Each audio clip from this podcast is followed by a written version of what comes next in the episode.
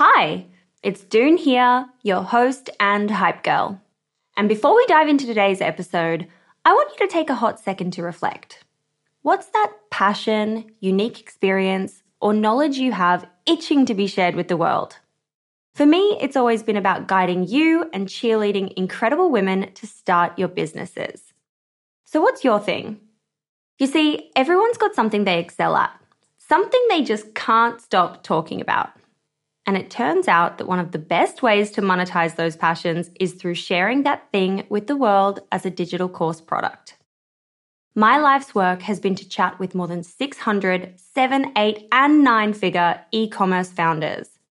And it's through those conversations that have led me to creating a foolproof playbook and my go-to guide for early-stage founders in the form of my first ever digital program, E-Commerce Fundamentals.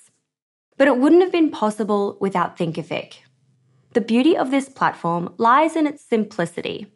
Cute templates and a super easy-to-use editor. No coding headaches, no tech-induced stress, just pure focus on what matters most, the content.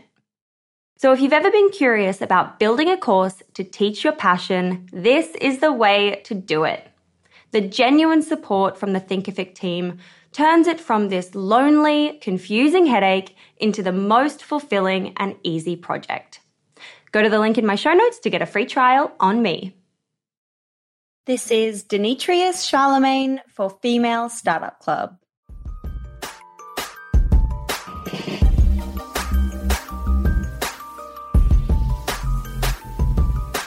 Hello and welcome back to the show. It's Doone here, your host and hype girl. Today we are learning from D. Charlemagne, who is the co-founder of AVEC Drinks. Made with real fruit juice, low or no sugar, and natural botanicals, AVEC Drinks are the better tasting and better for you mixes that you deserve.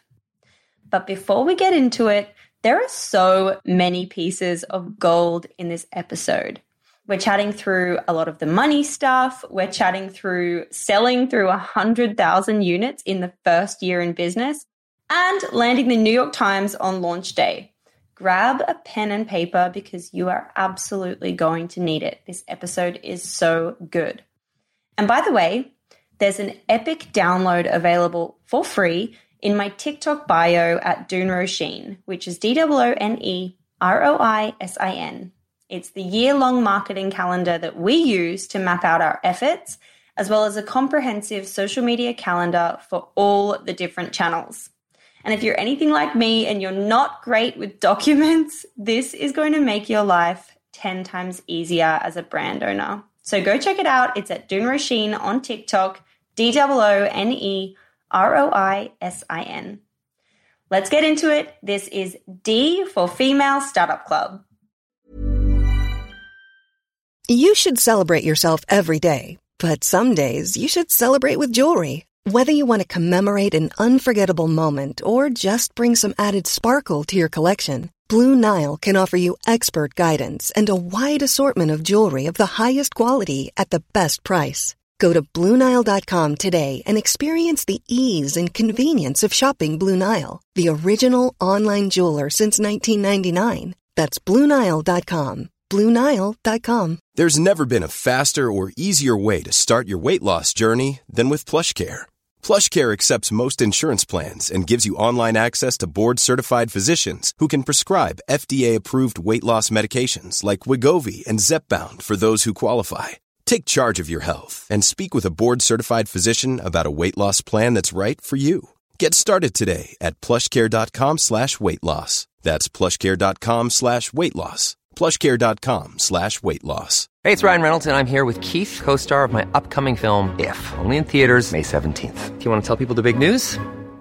All right, I'll do it. Sign up now and you'll get unlimited for $15 a month and 6 months of Paramount Plus Essential Plan on us. MintMobile.com/switch. Upfront payment of $45 equivalent to $15 per month. Unlimited over 40 gigabytes per month. Face lower speeds. Videos at 480p. Active Mint customers by 531.24 get 6 months of Paramount Plus Essential Plan. Auto renews after 6 months. Offer ends May 31st, 2024. Separate Paramount Plus registration required. Terms and conditions apply if rated PG. Wow. Nice. Yeah. What you're hearing are the sounds of people everywhere putting on Bombas socks, underwear, and T-shirts made from absurdly soft materials that feel like plush clouds.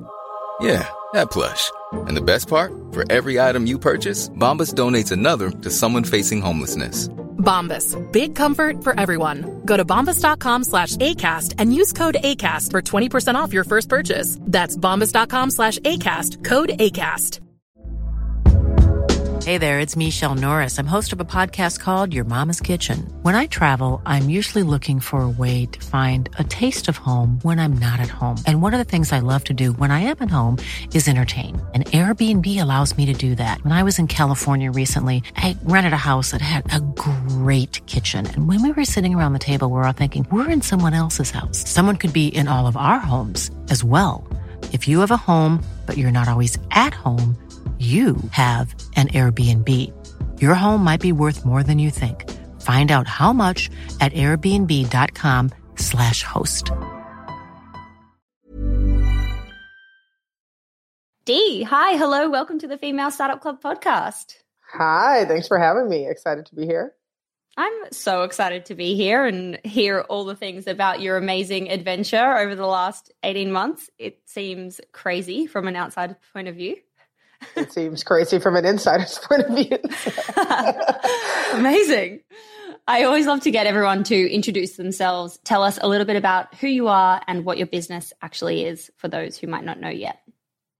Cool. Well, I'm Dee. Denetrias is the long name, but Dee Charlemagne, co-founder of AVEC Drinks. We make better-for-you alcohol mixers. So think instead of tonic water or cranberry juice or like really boring club soda, what we're solving is that compromise that you kind of see at the bar between health and taste, right? So if you want something interesting and flavorful, you really have to trade up to this really sugary cocktail. Or if you want something healthy, you're being offered a mocktail that's like a bitters and soda, or a cocktail that's just like a, can I have a club soda with a splash of this and a dash of that? And, you know, you're trying to hack your way to this healthy drink. At AVEC, we kind of merge those two things. So all of our mixers are made with real juice, botanical spices, no like monk fruit, stevia, like skinny girl kind of stuff, but are all under 20 calories and under 5 grams of sugar. So super simple. You just pour it in with your favorite, you know, spirit, or you have it on its own as an adult treat. And it's kind of, we're on this mission to really help people drink better and to do it, you know, better together with, you know, more thought, more helpful ingredients, and kind of recognized, you know, premium spirits had taken off and non-alc spirits have even taken off, and the mixer category had kind of been left behind and is a little bit boring. So trying to shake things up. Yeah, I love it. And I so see it. And now that I read about your brand, I'm like, yeah, what happened there? Like that just got left out of the picture for a second, for a hot second. I love your, well, I haven't tried it, but the jalapeno blood orange. I was like, this speaks to my soul. This is what I want to drink on a daily basis. It's based off of a spicy margarita, which is like the worst. God, stop it. Worst, my favorite drink. The worst in terms of sugar, though. Like, I feel like all workout classes are like, if you have a margarita, you're like discounting all of your gym goingness. And you're like, no. Oh my God, are you sure? To me, I was like, it's just straight alcohol. No, margaritas are like the worst. Oh man, hate that for me.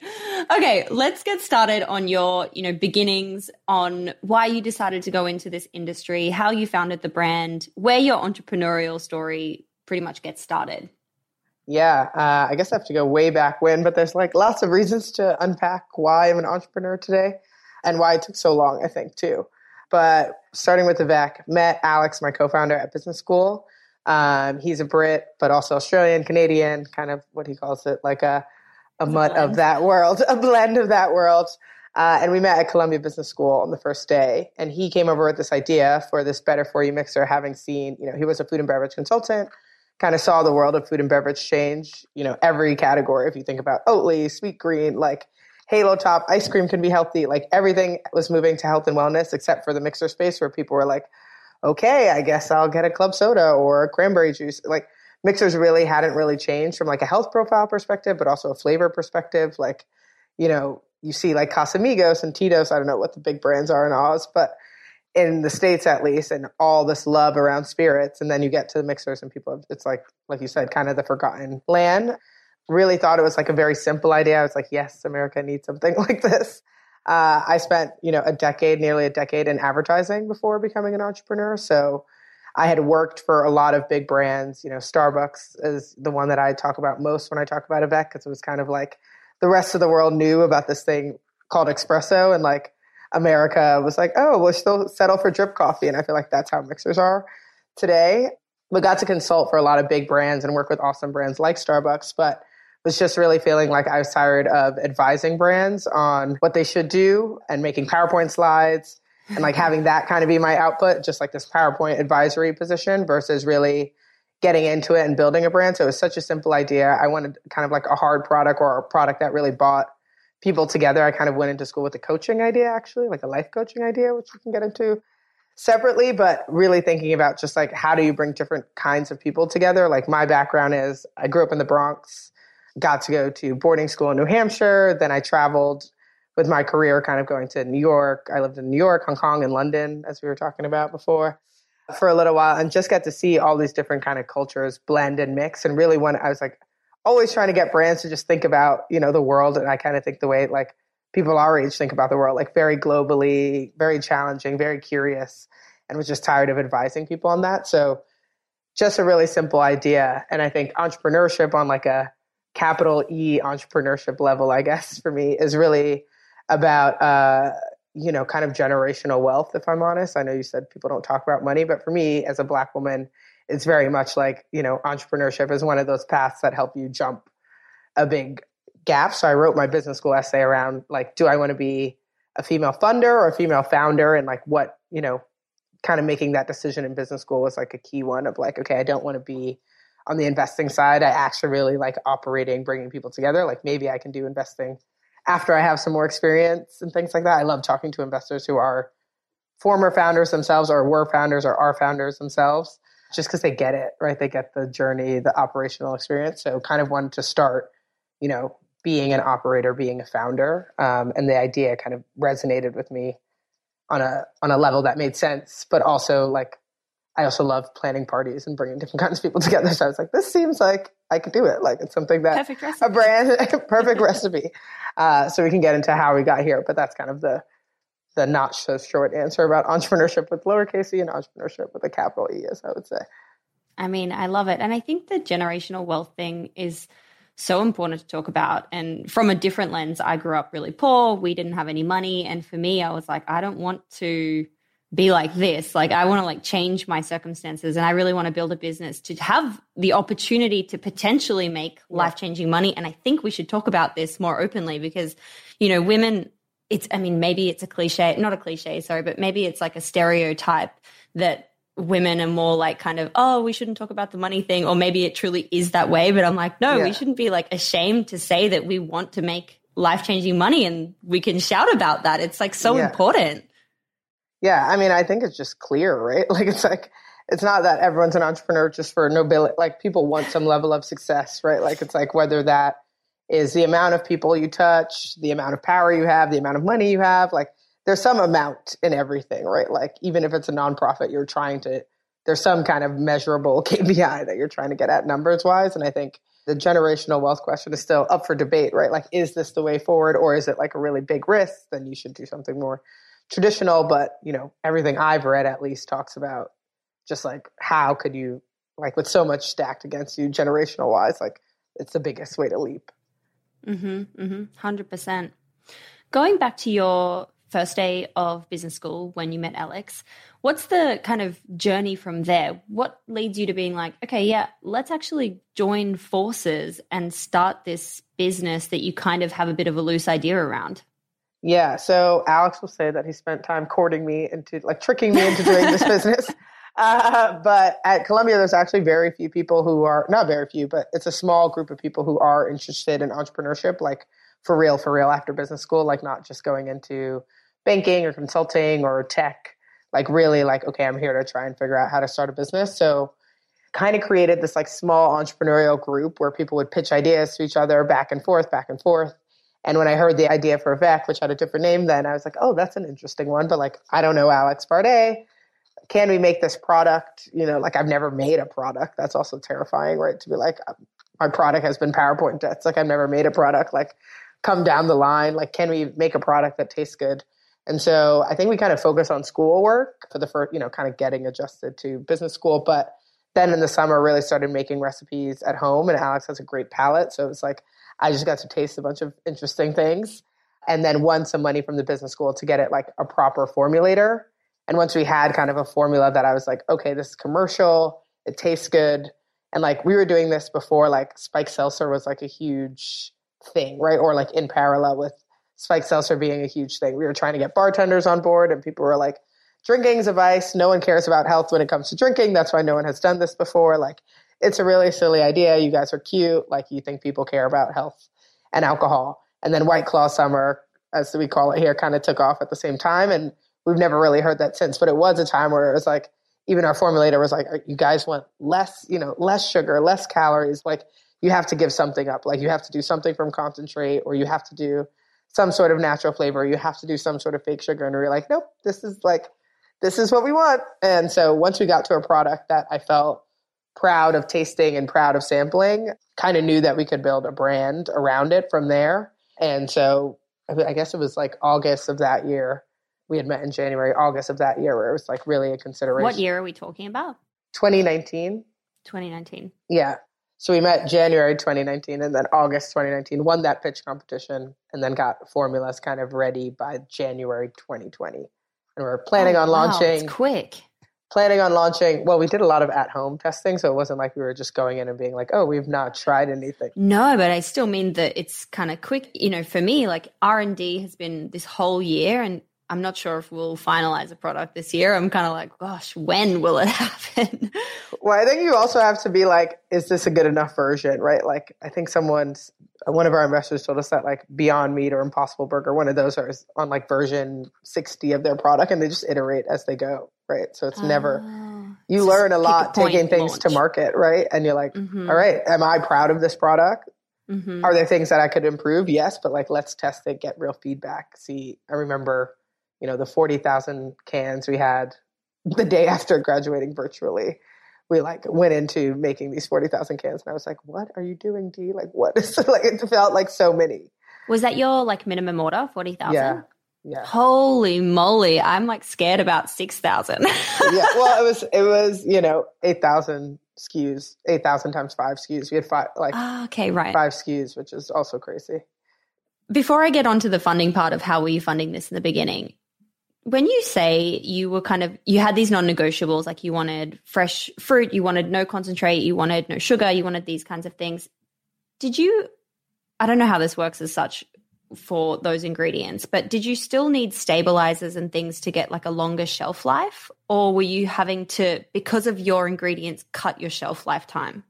Yeah. So we have a year shelf life. We pasteurize everything. So I think, you know, some people would say add it so that it's 2 years or 3, you know, like I just think it's weird for something to sit in a jar for more than a year. I'm like, what's in there if it can last, if it's fresh and it can last for 2 years, like that seems super weird to me. So but I would think like that's where the formulator kind of came in, and like the food science part of it comes in, where you can't just make things at home and like bottle them and pray. Like you have to get things certified, lab tested, all that kind of stuff. So it was a lot of iteration to figure that out. And we also have a lot of juice in our product, right? So like our grapefruit has like 19% juice, like real juice, not like, you know, from concentrate, blob or powder or anything. So figuring out, you know, managing that supply chain too is something that we just like are learning kind of as we go. And like, it may be that we need to reduce some juice to get more carbonation and like, all, but like I said, not being afraid to kind of iterate based on product feedback. Yeah. Gosh, I feel like you are 20 steps ahead of where I am with these conversations that I'm having. It goes fast. Carbonation. What is our level of carbonation? How do we make it more? Like, how do we make it last for longer in the glass? You know, all these kinds of things that I'm sure you've been through. But let's talk about that funding piece of the puzzle. You said your first order was 40,000 cans. Sounds like a lot because you had 5 SKUs. What was your approach to funding in the beginning? And how much money did you need to put in before you kind of started thinking about potentially going to raise? Or actually, better question is, what was your just general funding path for this brand? Yeah, so like I said, the first bit of funding, I guess, was from Columbia. So there was like a summer pitch competition and we got 10K, and that kind of got us to like our first formula and a little bit of branding, like being super scrappy about things.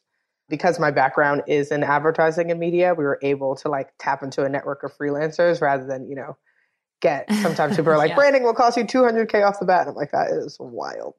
So we were able to like kind of just be scratch. And because we had like Alex's palette and at-home recipes, it was more like making sure food safety and also getting like a next level, like our formulators made it next level formulation. So that was like the first 10K. We'd initially planned to raise more of like a traditional, I guess, like pre-seed round, like a bigger one. And then COVID happened. So we were about to go. I was flying to Brazil. I think Alex was going to Israel for break. And everything got canceled. And we were like, are we still starting a company in 2 months? Like, what's going to happen, right? Like, and I think we had different – the good part about having a co-founder is, like, you go through emotions at different times. So, like, I was, like, a week before, like, I don't know if, like, this COVID thing is real.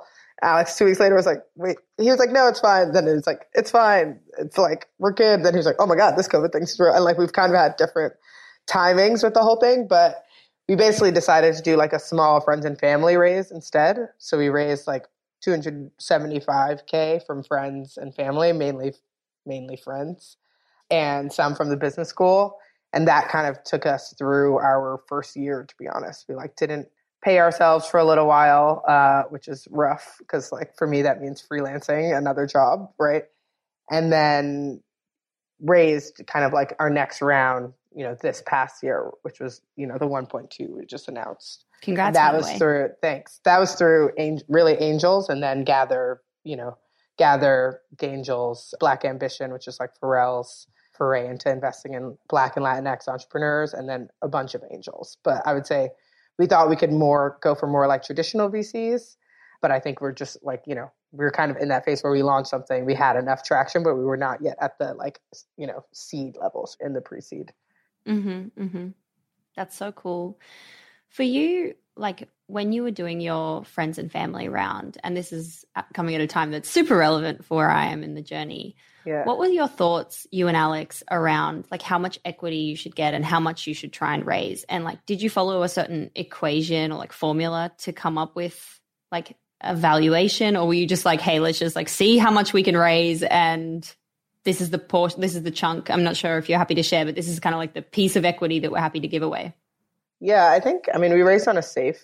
So the valuation was like, you know, it wasn't like we were setting it. But I think we just looked at comparables, to be honest. Like I think business school helps in like letting you know that like all of these valuations are kind of made up. So it's more like what the market thinks at the time. Like you could do a bunch of science and math, but it's really like, what does the market think is fair? And how do you, you know, like it's a very intimate round asking money from your friends and family. So like you also want to make sure you're not like overvaluating yourself and then mm-hmm. diluting the people who are investing in you. And you have literally like most of our early investors had never tasted the product. They were just like, okay, like sounds and cool. Also you want them to win too. Like they're the only people really that you're like, well, not the only, but you're like, these are the main people I want to win yeah. out of this. Yeah. So I think it was just like a small enough to get us through, you know, we didn't know it was COVID. So like, we were like, we don't know how long this is going to last. Like, but it got us through kind of like our first, like, let's say 9 months, 12 months.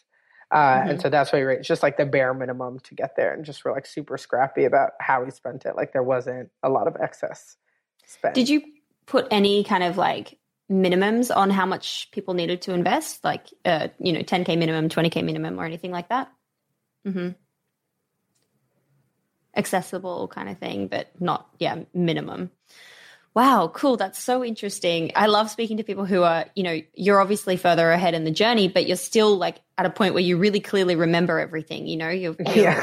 A year later, you can really still recall all of the details. It's so interesting. Thanks for sharing that.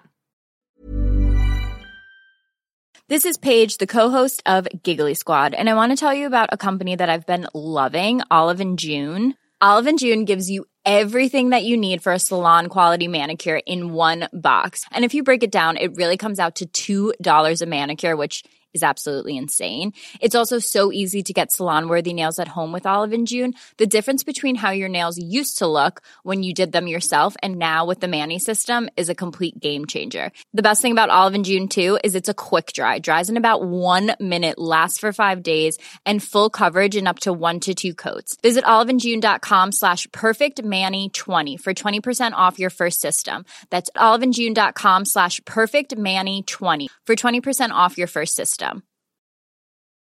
Ready to pop the question? The jewelers at BlueNile.com have got sparkle down to a science with beautiful lab-grown diamonds worthy of your most brilliant moments. Their lab-grown diamonds are independently graded and guaranteed identical to natural diamonds, and they're ready to ship to your door. Go to BlueNile.com and use promo code LISTEN to get $50 off your purchase of $500 or more. That's code LISTEN at BlueNile.com for $50 off. BlueNile.com, code LISTEN. Hey, it's Ryan Reynolds, and I'm here with Keith, co-star of my upcoming film, If, only in theaters May 17th. Do you want to tell people the big news?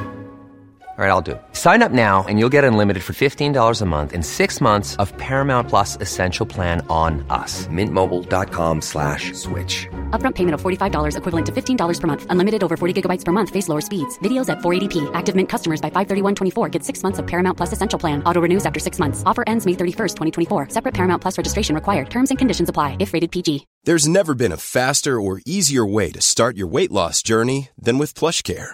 PlushCare accepts most insurance plans and gives you online access to board-certified physicians who can prescribe FDA-approved weight loss medications like Wegovy and Zepbound for those who qualify.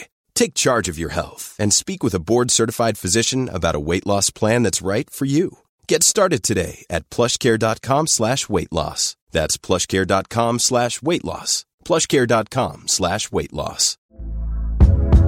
Hey there, it's Michelle Norris. I'm host of a podcast called Your Mama's Kitchen. When I travel, I'm usually looking for a way to find a taste of home when I'm not at home. And one of the things I love to do when I am at home is entertain. And Airbnb allows me to do that. When I was in California recently, I rented a house that had a great kitchen. And when we were sitting around the table, we're all thinking, we're in someone else's house. Someone could be in all of our homes as well. If you have a home, but you're not always at home, you have an Airbnb. Your home might be worth more than you think. Find out how much at airbnb.com/host. Let's talk about the launch. You launched with 40,000 units on your website or potentially with distributors. You had like press in the New York Times from day one. I feel like your press is just mind-blowing everywhere. You've got so many cool things. Let's break down like how you actually, I think I actually read you did 100,000 units in your first year or something crazy like that. Let's break down your kind of launch plan and your marketing strategy. Yeah, I wish I could say, I feel like everyone comes on these shows, but like so organized about exactly how it went down. But it was like, all right, we can't, like our plan was really to be more like Red Bull, right? Like more in the streets at different festivals, partnering with cooler events, like not like Coachella, but like the level below, like MoMA PS1 and like the groups that are organizing parties, so cool. Like, you know, big DJs. And COVID happened. It was like, okay, well, now we need a really cool website. So we spent most of like our, I mean, even small, but like launch dollars on a really cool website, making sure the experience felt interesting and different. And then really working on kind of like the branding and the product. Like that's where most of our focus went. I knew from having worked in media, so I worked in media for many years, but worked for Vice primarily, and then was trying to start a female-founded media company called Damn Joan, and like kind of saw the world of media blow up with Facebook blowing up. And so I was very, as a marketer, very like not anti-Facebook, but wary of just like launching on Facebook and being like, now we're a D2C brand, just launch on Facebook. So we didn't actually spend any money on like paid advertising until like 6 to 7 months in, like all of it was like, how could we get a bunch of earned media? I was lucky to have a close girlfriend who was in restaurant PR, food and beverage PR. COVID happened and, you know, she had a little bit of excess time and I was like, why don't you like, let us be your first client? And she's just been crushing it ever since. So like all the press accolade goes to her 100%. But I think it was important. Like the strategy we did have is that we knew we would have to kind of tell a story around AVEC. It wouldn't be like, you know, okay, yeah, we're a new tequila. And people get it, right? Like, it's like, we're a new mixer. You can mix it with alcohol. Here's how you mix it. It's low sugar. It's low calorie. It's founded by this diverse team. We have values. It's launching on the internet. Like, there are so many different stories to tell. So we knew that like PR, we didn't know how powerful PR could be to like drive your whole business basically the first year. But we knew that we needed to tell a story, right? Like around not just how to use it, but like why we were launching, why to care about this category and create some buzz and excitement around it. So even in pandemic, we launched with like the 6 feet apart bar, which I don't know if you saw, but we built this 6 feet apart table and did like a little launch event in New York, and like when it was safe we would do smaller kind of like activation things, because like you get into the drinks business because you want to hang out with people, right? You don't really get into the drinks business again to like sit behind your computer. So it's like as much as we could, we were trying to get in front with real people and do real things. Oh my gosh, that is so cool. I love that. That's creative thinking right there. Skills in advertising. It was fun. That sounds so fun.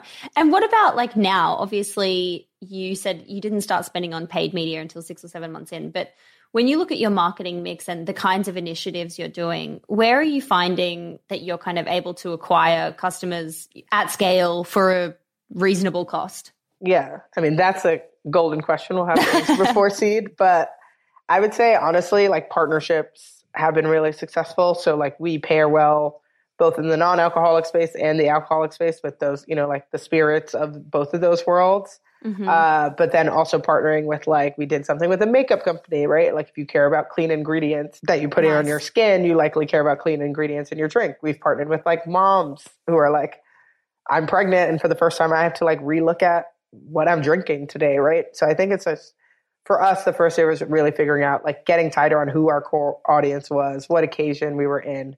And now I think we're like really double downing on partnerships. I would say online as the world opens up is slowing down a bit in terms of like how easy it is to scale that channel. Like people are going out into bars and restaurants and supermarkets more. So we always knew that our business would move more wholesale. Like that was the original plan. So spending more time again with real people in real life, doing like mixing with real things. So yeah, so I think it's like, you know, more boots on the ground, sales, sampling, cans in hands, you know, liquid to lips, all the fun sayings people say in beverage. Oh, I haven't heard that. That's so cool. Yeah. So yeah, just getting more trial. And last year, I would say it was a lot of press, a lot of PR and partnerships that like made our business scalable. Mm. And I loved the partnership you did. I don't know if you would call this a partnership or not, but I was reading the Seedlips recipe guides that include your beverages. And I was like, yeah, that's so clever and so cool to be associated with them, to be partnering with them on those recipes. Yeah. And it makes so much sense when you see it, but it might not be the first thing you think of doing, but finding those brands that you can just, you know, partner on that kind of thing with in the food and beverage industry. Yeah, exactly. And I think a lot of, I mean, I've talked to not just, you know, beverage fountain, like I just think like there are people behind every brand who want to work together, right? Like you're interviewing like entrepreneurs, like I'm sure there's a way to work together. Like everyone's trying to help everyone out because everyone knows how small everyone's budget is. So it's like, if we can do something together, like maybe we can get a little bit of scale. The thing about last summer that was like a good advantage for us was that also the big brands didn't know what to do either, right? So there was no like summer playbook for all these really big beverage brands. They too were like, oh, virtual happy hours? Like I guess that's the way to go, you know, like trying to figure it out. So it's just an interesting time to kind of see the playing field just like level a bit more. Yeah, I bet. Gosh. Having been in the industry now for a couple of years, are there any sort of pitfalls or things that you're like, wow, didn't know this, needed like watch out for this kind of thing? I think just the amount of money it takes to build a beverage company. People say it, but it's like astronomical, the amount of like inventory costs and just things to consider. I think, you know, now are like, you need like $2 million, like 1.2 is not going to do it. Like you need like $2 million to get any kind of scale. I would say like a lot of the cowboy, cowgirl nature of it, right? Like a lot of it, it's still like you show up with your product and you're like, are you going to buy this? Like there's still a little bit of this like, it's not yet fully digital. I don't know how to describe it. There's just a vibe that's like you go to a distributor, you're kind of like networking, hustling. Like it's like very cowboy, cowgirl feeling sometimes. It's very like hand-to-hand combat. Yeah, exactly. Yeah, that's a better way of putting it, hand-to-hand combat. Like in comparison to like, you know, other professional fields, like it feels way more tactical and tactile in that way.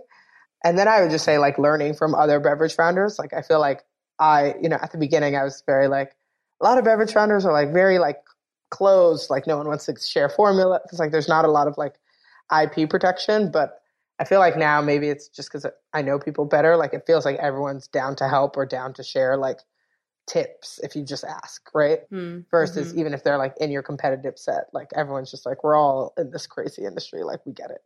Like we had cans that were like exploding in the winter last year, like the big blizzards and like like in the middle. Like there were like blizzards in Texas last year, right? Which no one knew what to do with. But like we learned from another beverage founder, like, okay, you got to send out your stuff if it's going across country on Monday. So it's not sitting in the truck over the weekend. It's like someone has figured it out. So I think there's just been more community building online, probably more so in like CPG and food and beverage than there were in the past, because more people were behind, like not just running around stores because we couldn't.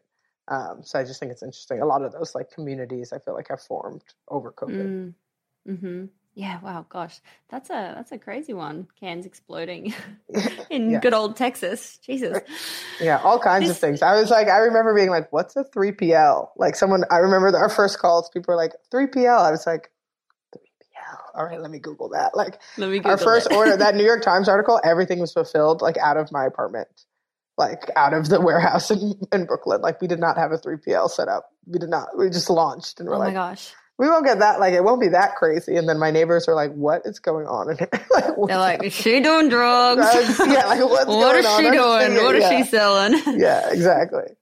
What was the impact of that New York Times article? Are you able to share like numbers around like what does something like that drive? I think it really depends. We've had a lot of press hits, and I would say some are like nothing, right? And some like really drive. Like obviously New York Times is like a huge boost, right? You get in the 10,000 plus range, I would say. From that, it's hard to like attribute exactly. I read this article, I came to your website, but like some posts are like that, and then others are like, you know, more of like an awareness play. Like you hear people be like, oh, you're legit. I saw you in here and now you're legit to me when I see you in store. So I think it's really hard to just be like, you know, a lot of people be like, what's the conversion from this exact affiliate link? And it's like, some of it is just like, again, that storytelling nature of like, it is a new-ish category, right? So there needs to just be a little bit more storytelling around it. But yeah, food and wine, like who knows how much sales that drove, like probably a lot, but also like just having that credibility when you walk into a restaurant, you're like, Food and Wine wrote about it. This is like, you know, or like a distributor, like we were self-distributing. So Alex, my co-founder, was driving around in this like 1995 Chevy van that if anyone lives in Williamsburg and Brooklyn would have seen and been like, what is this thing?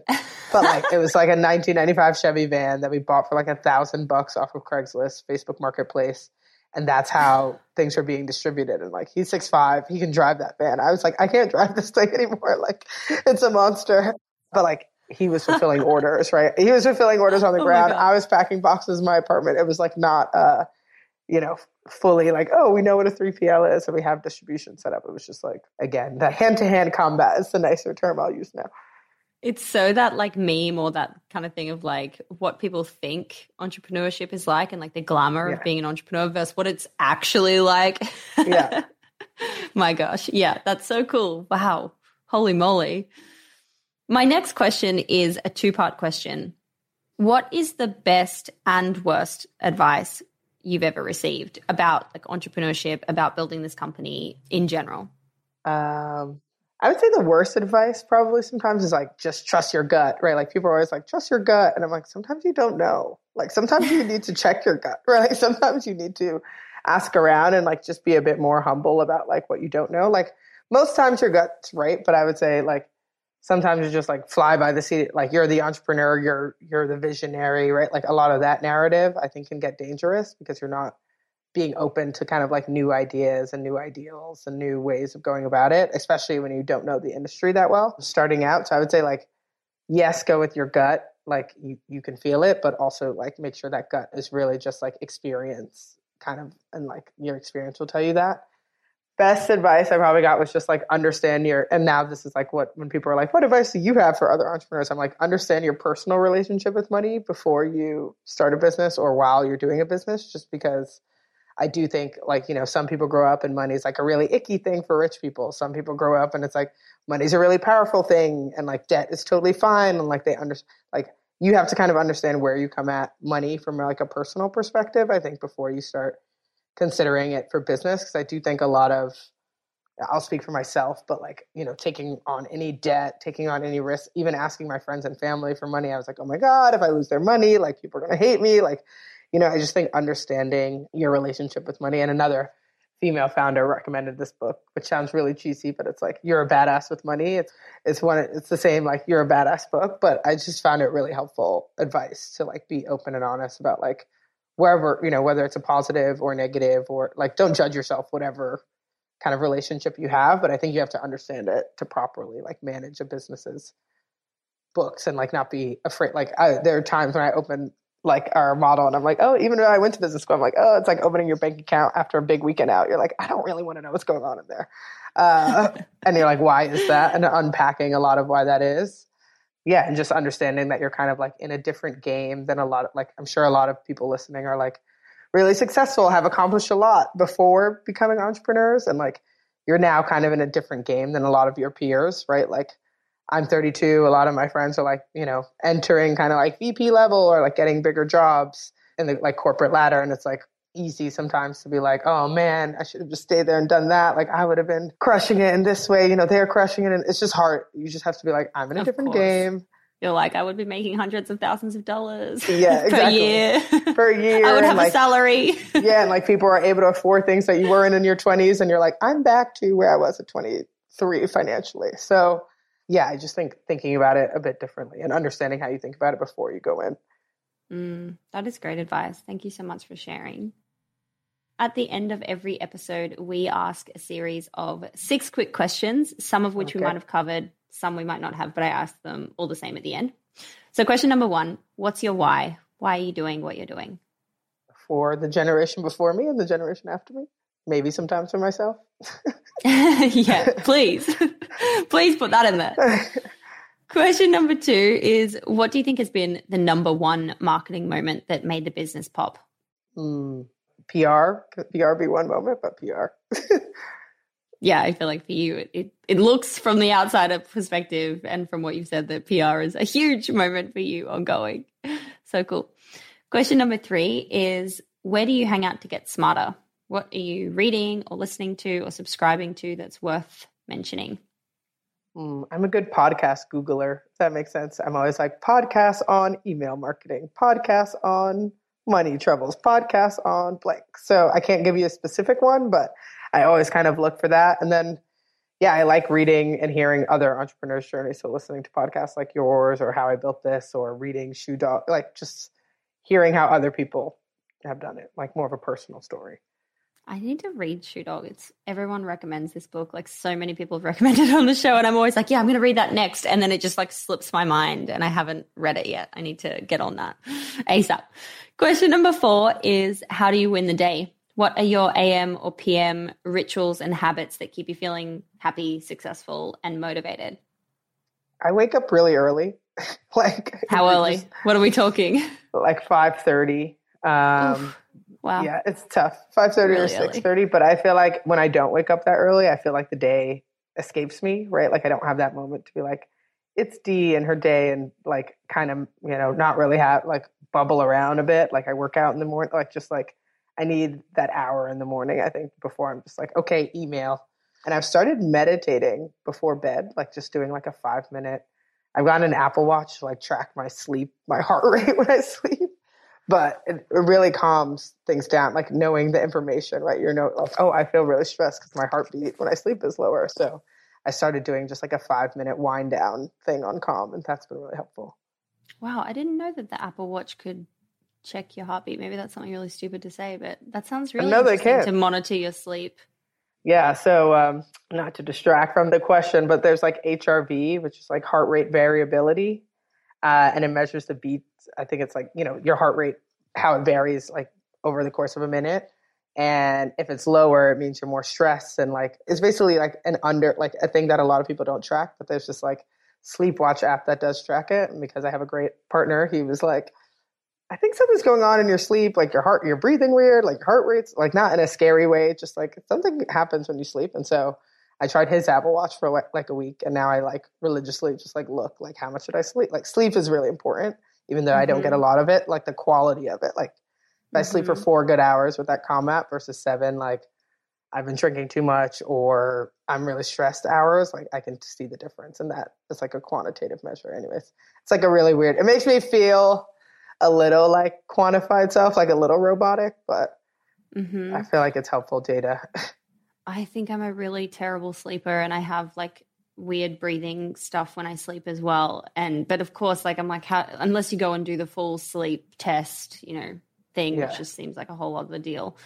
I'm like, how on earth are you meant to like figure it out? But I'm going to look into this for myself. Thank people you. Also like the Whoop, like W. Oh yeah, I've heard of that one. People really like that for sleeping, but I haven't. It just tracks it on its own without like the app. It's more accurate, I think.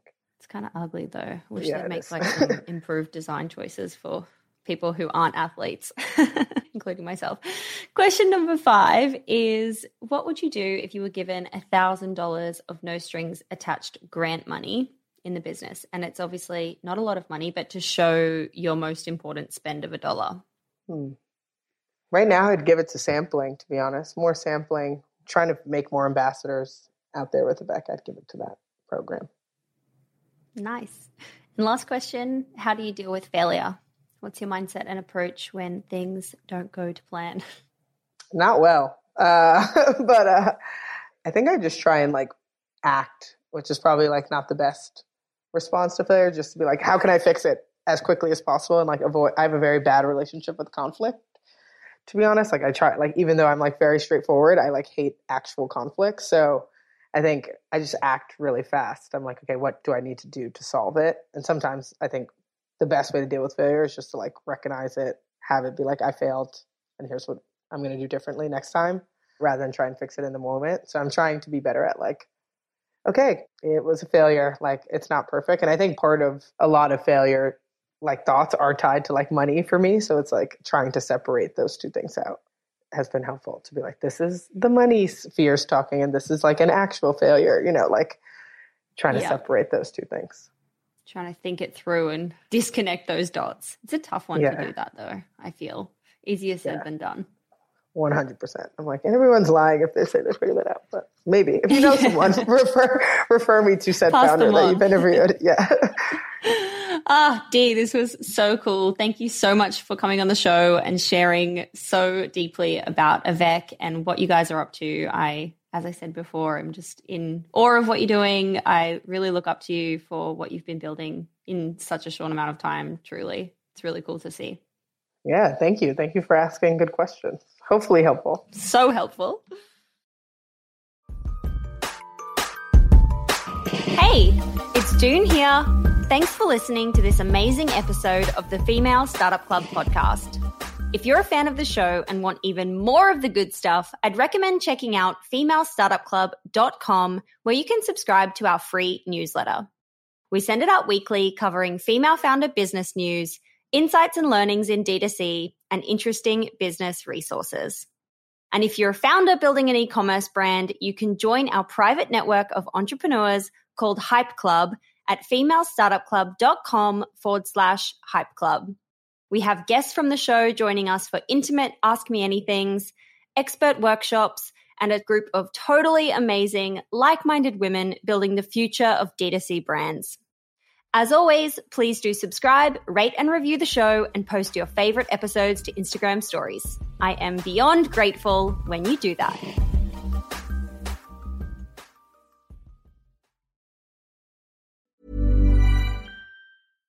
Hi, I'm Daniel, founder of Pretty Litter. Cats and cat owners deserve better than any old-fashioned litter. That's why I teamed up with scientists and veterinarians to create Pretty Litter. Its innovative crystal formula has superior odor control and weighs up to 80% less than clay litter. Pretty Litter even monitors health by changing colors to help detect early signs of potential illness. It's the world's smartest kitty litter. Go to prettylitter.com and use code ACAST for 20% off your first order and a free cat toy. Terms and conditions apply. See site for details. Even when we're on a budget, we still deserve nice things. Quince is a place to scoop up stunning high-end goods for 50 to 80% less than similar brands. They have buttery soft cashmere sweaters starting at $50, luxurious Italian leather bags, and so much more. Plus, Quince only works with factories that use safe, ethical, and responsible manufacturing. Get the high-end goods you'll love without the high price tag with Quince. Go to quince.com/style for free shipping and 365-day returns. Mom deserves the best, and there's no better place to shop for Mother's Day than Whole Foods Market. They're your destination for unbeatable savings. From premium gifts to show-stopping flowers and irresistible desserts, start by saving 33% with Prime on all body care and candles. Then get a 15-stem bunch of tulips for just $9.99 each with Prime. Round out Mom's menu with festive rosé, irresistible berry chantilly cake, and more special treats. Come celebrate Mother's Day at Whole Foods Market.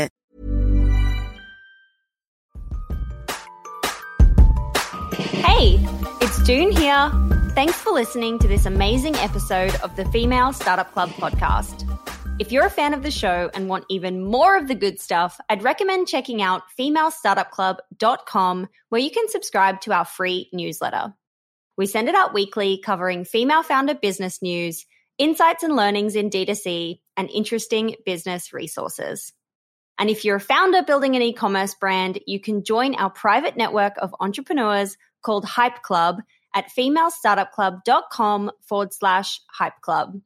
We have guests from the show joining us for intimate Ask Me Anythings, expert workshops, and a group of totally amazing, like-minded women building the future of D2C brands. As always, please do subscribe, rate and review the show, and post your favorite episodes to Instagram stories. I am beyond grateful when you do that.